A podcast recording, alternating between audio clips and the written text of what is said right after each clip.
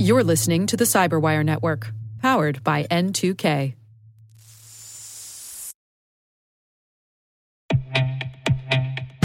And now, a word from our sponsor, SpyCloud, the leader in operationalizing cybercrime analytics. Traditional threat intelligence is a thing of the past. Cyber criminals are stealing vast amounts of credentials, session cookies, and financial data every day, and it's hard to keep up. SpyCloud is the trusted partner businesses turn to to fully understand their darknet exposure risk and neutralize threats before it's too late. SpyCloud alerts your organization as soon as an employee or customer's data appears on the darknet, so you can act faster than bad actors to prevent cyber attacks like ransomware, session hijacking, account takeover, and online fraud. With insights from the industry's largest repository of recaptured data, protect the digital identities and systems most important to your business. Get your free corporate darknet exposure report at spycloud.com slash cyberwire and see what information criminals have in their hands today.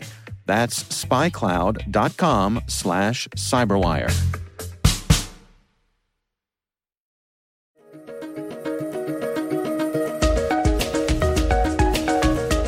Hello, everyone, and welcome to the CyberWire's Research Saturday. I'm Dave Bittner, and this is our weekly conversation with researchers and analysts tracking down threats and vulnerabilities and solving some of the hard problems of protecting ourselves in a rapidly evolving cyberspace. Thanks for joining us.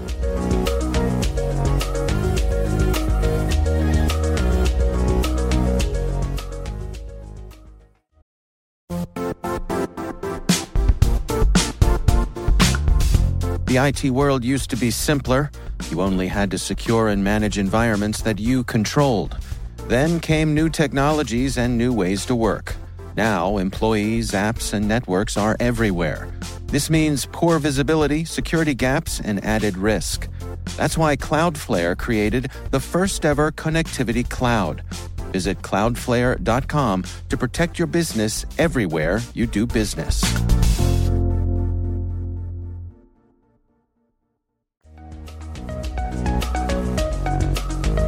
So it actually was found during just some proactive internet or I O T of things, threat hunting. That's Jen Miller Osborne. She's Deputy Director of Threat Intelligence for Unit forty-two at Palo Alto Networks. The research we're discussing today is titled Home and Small Office Wireless Routers Exploited to Attack Gaming Servers. Done by Zingbox, which is a company that we recently acquired here at Palo Alto Networks. So it was just part of their normal kind of threat hunting process where they found this. So take me through that discovery process. I mean, what first caught their eye? What first caught their eye was that it was a newer variant of this Gafkets botnet where they had added a new C V E to it. So that was really what kind of distinguished this initially. Well, let's go through it together. What are they setting out to do here? Give me some high-level description of what we're talking about. Sure. So this botnet in particular tends to focus a lot on gaming servers, particularly like trying to do distributed denial of services to take down a gaming server. So that isn't to say they're targeting a gaming company itself. What they're doing is targeting the gaming servers that people can set up separately or that are, can cover different regions.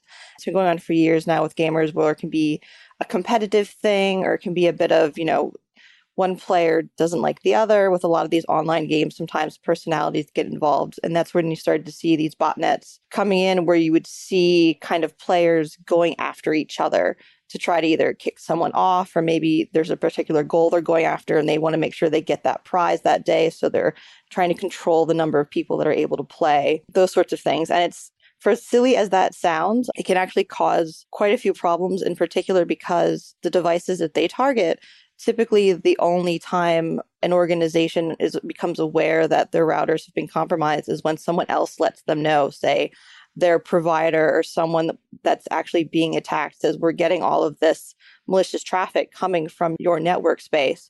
So it can cause issues both for the brand, if they're, you know, it's a company that or the routers got compromised and they're being perceived as doing some sort of attack, which they actually aren't doing, that can cause problems and also can degrade network functionality as well. So it can cause a lot of problems for organizations where it will slow a network down to the point where it can be unusable. So these things sometimes seem more almost like a nuisance kind of attack more than anything else, but they can have real world important kind of consequences. And in this case, in the research that you published here, they're going after some specific brands and types of routers?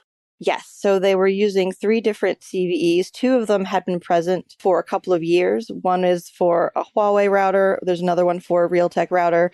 What they had added new for this one was a, a C V E for, so it's a Zyxel, I believe how is how it is added. So it broadened mm-hmm. the potential attack space of this. So the Shodan scans that we ran to see how many potentially vulnerable routers there were online indicated that there were thirty-two thousand routers that were potentially vulnerable for this. So that was the number of routers that could potentially be compromised by these attackers to take over their devices and then turn around and use them for malicious activity. Are these older routers?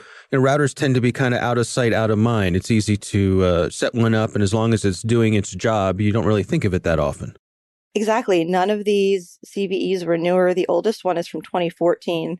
The other two it's trying to exploit are from twenty seventeen. But as you noted, with routers in particular, you tend to plug them in and just forget that they exist. And it's not something where you update them very often. It's not like phone software or game software or something on your computer where you get these push notifications or it'll update automatically. When you're looking at routers, often if you actually need to update or patch them, you have to do that as a user by logging physically into the router and doing it manually. And even people within the cybersecurity community don't necessarily stay on top of that. When you look at, you know, your vast majority of home users that have Wi-Fi routers, they're probably never logged into their router after they set it up again. So that's why you see botnets like this where they can use vulnerabilities that are years old and they'll still actually be effective because there are still, you know, a Wi-Fi router that someone plugged in in twenty sixteen. So it's never been patched. So it's vulnerable to at least two of the ones in this particular example. And so when the bad guys here would take control of one of these routers, it would still go about its business functioning as a router until it was summoned by the botnet. Yes. And the only way someone may or may not notice would depend on how much of the actual device usage was being utilized by the botnet when it was doing an active attack. It may be low enough the home user wouldn't notice, but it could also be enough that to them, their internet would become basically unfunctionable or unusable. Well, let's walk through these exploits one at a time. The first one went after the uh, Zyxel routers. That was the new one. Yes, that was new to this Gafket variant that we hadn't seen before. And how did that function? So what happens with this, and that was a bit interesting with this particular sample, is instead of doing dictionary attacks, which is something you see tends to be a lot more common with the botnets, it, instead of doing a dictionary attack, was doing remote scanning for these three vulnerabilities, basically. So it was a hmm. different type of approach. And it's very easy for the attackers to do. This is totally automated on their part, where they look for a vulnerable device, they'll exploit that vulnerability, they'll download their malware onto it, and they're kind of off to the races. They now have control of the device itself. And if they wanted to, they could also download other tools onto that router. It doesn't have to stay this botnet. So it's potentially much more concerning because attackers could take advantage of this to do more damage. They could try to pivot internally into the network. They could try to, you know, focus more on stealing kind of personal and banking information and things like that. One of the interesting things about this particular variant was it actually looked for competing botnets that might already have compromised the router, and it would kill mm. them. It would kill those programs to ensure that it was the only botnet able to use that router, which was right. No, kind of no fun. Honor among thieves. Yeah, exactly. This is mine now. Right, right. Yeah. Well, let, let's talk about the second one here. This is the one that went after the Huawei routers. Mm-hmm. What are some of the specifics of that one? So it's similar to the other one. This one was particular to crafting malicious packets for a specific port. But once they had successfully exploited it, the router is fully compromised and they could get it to run any sort of code that they wanted to. So once they did that one small automated thing, which really for the attackers is basically just a push of a button, they would own the device hmm. entirely and they could do whatever they wanted with it. And then the third one was the one that went after the Realtek routers. Anything different about that one? No, that one seems to be so popular. It's the oldest one at twenty fourteen, but it was also the most serious flaw among the three. So that's one of the reasons it's likely still being used, because if you can find a vulnerable device for it, it, it works really well. In terms of the actual attacks that these routers could be part of once they became part of the botnet, what was going on there? This was still focusing on gaming servers around Valve. So those are games such as Half-Life and Team Fortress two. A lot of these are quite popular. So one of the things I want to note is this is, wasn't an attack on Valve itself, because when you play these sorts of games, anyone can run their own server on their own network. So what you're seeing when they're doing these attacks, they're not going after the parent company. They're going after those specific servers that are targeting their competitors, basically, other players mm-hmm. and other teams that are also playing the game that they're playing.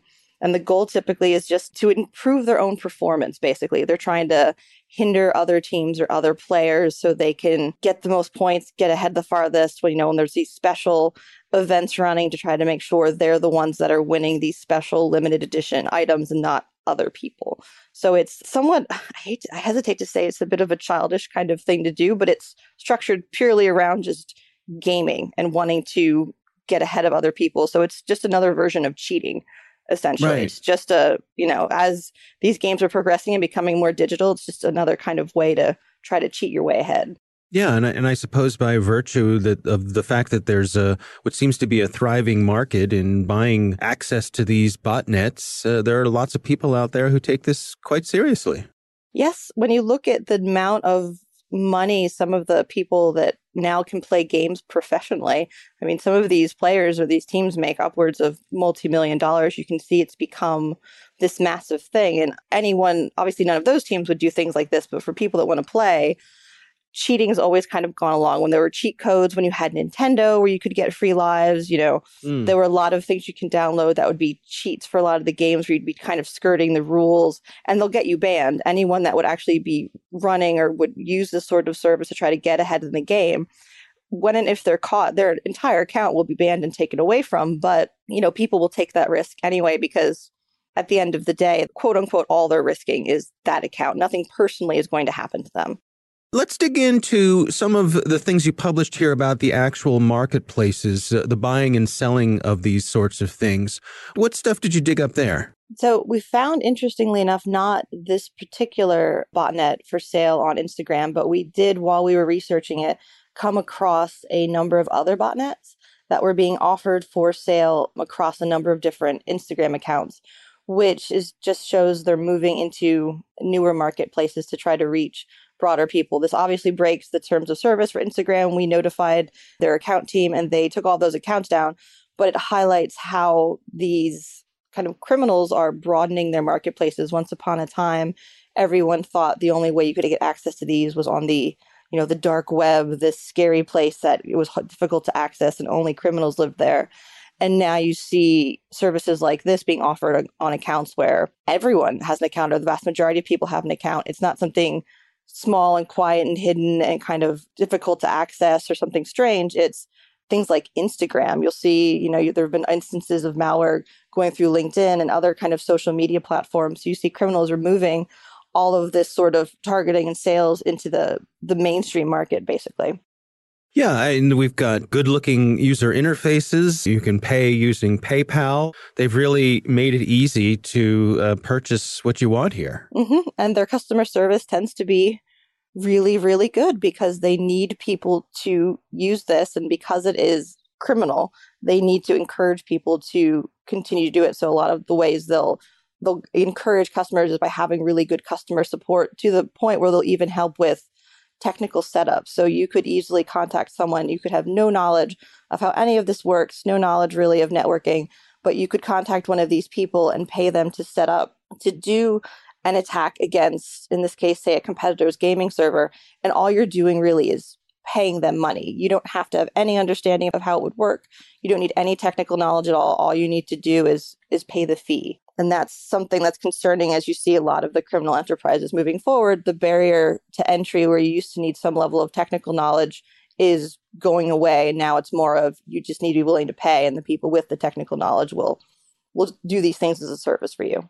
So what are your recommendations for folks to protect themselves against this? If if I'm a, either a small business or I got my home router, what's the best method to make sure that I'm not part of some sort of botnet somewhere?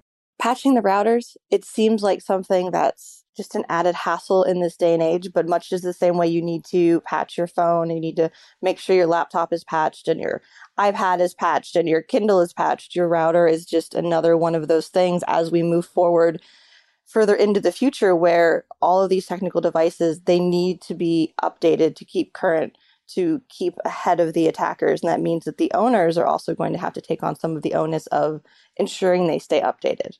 Is this a matter where also maybe every few years it's part of my budgeting process that I install new routers?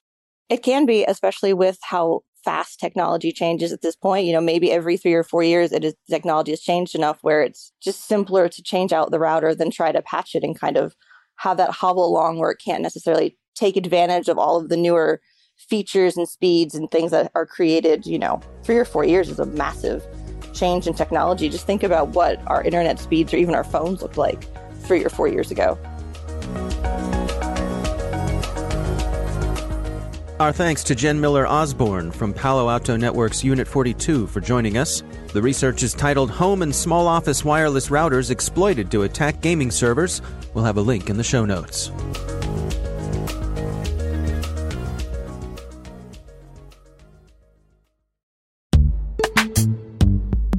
And now a word from our sponsor, Netscope. Netscope is a worldwide leader in SASE and Zero Trust. Its unified platform, Netscope One, provides optimized access and Zero Trust security for people, devices, and data anywhere they go, helping customers reduce risk, accelerate performance, and get unrivaled visibility into any cloud, web, and private application activity.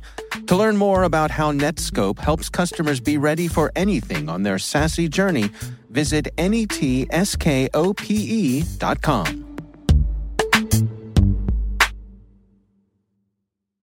The CyberWire Research Saturday is proudly produced in Maryland out of the startup studios of Data Tribe, where they're co-building the next generation of cybersecurity teams and technologies.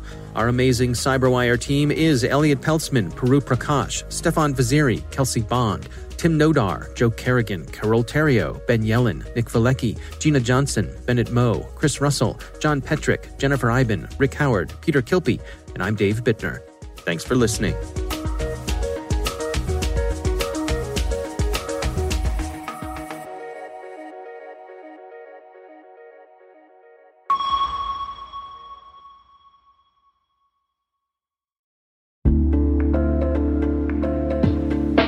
Hey all, Rick here.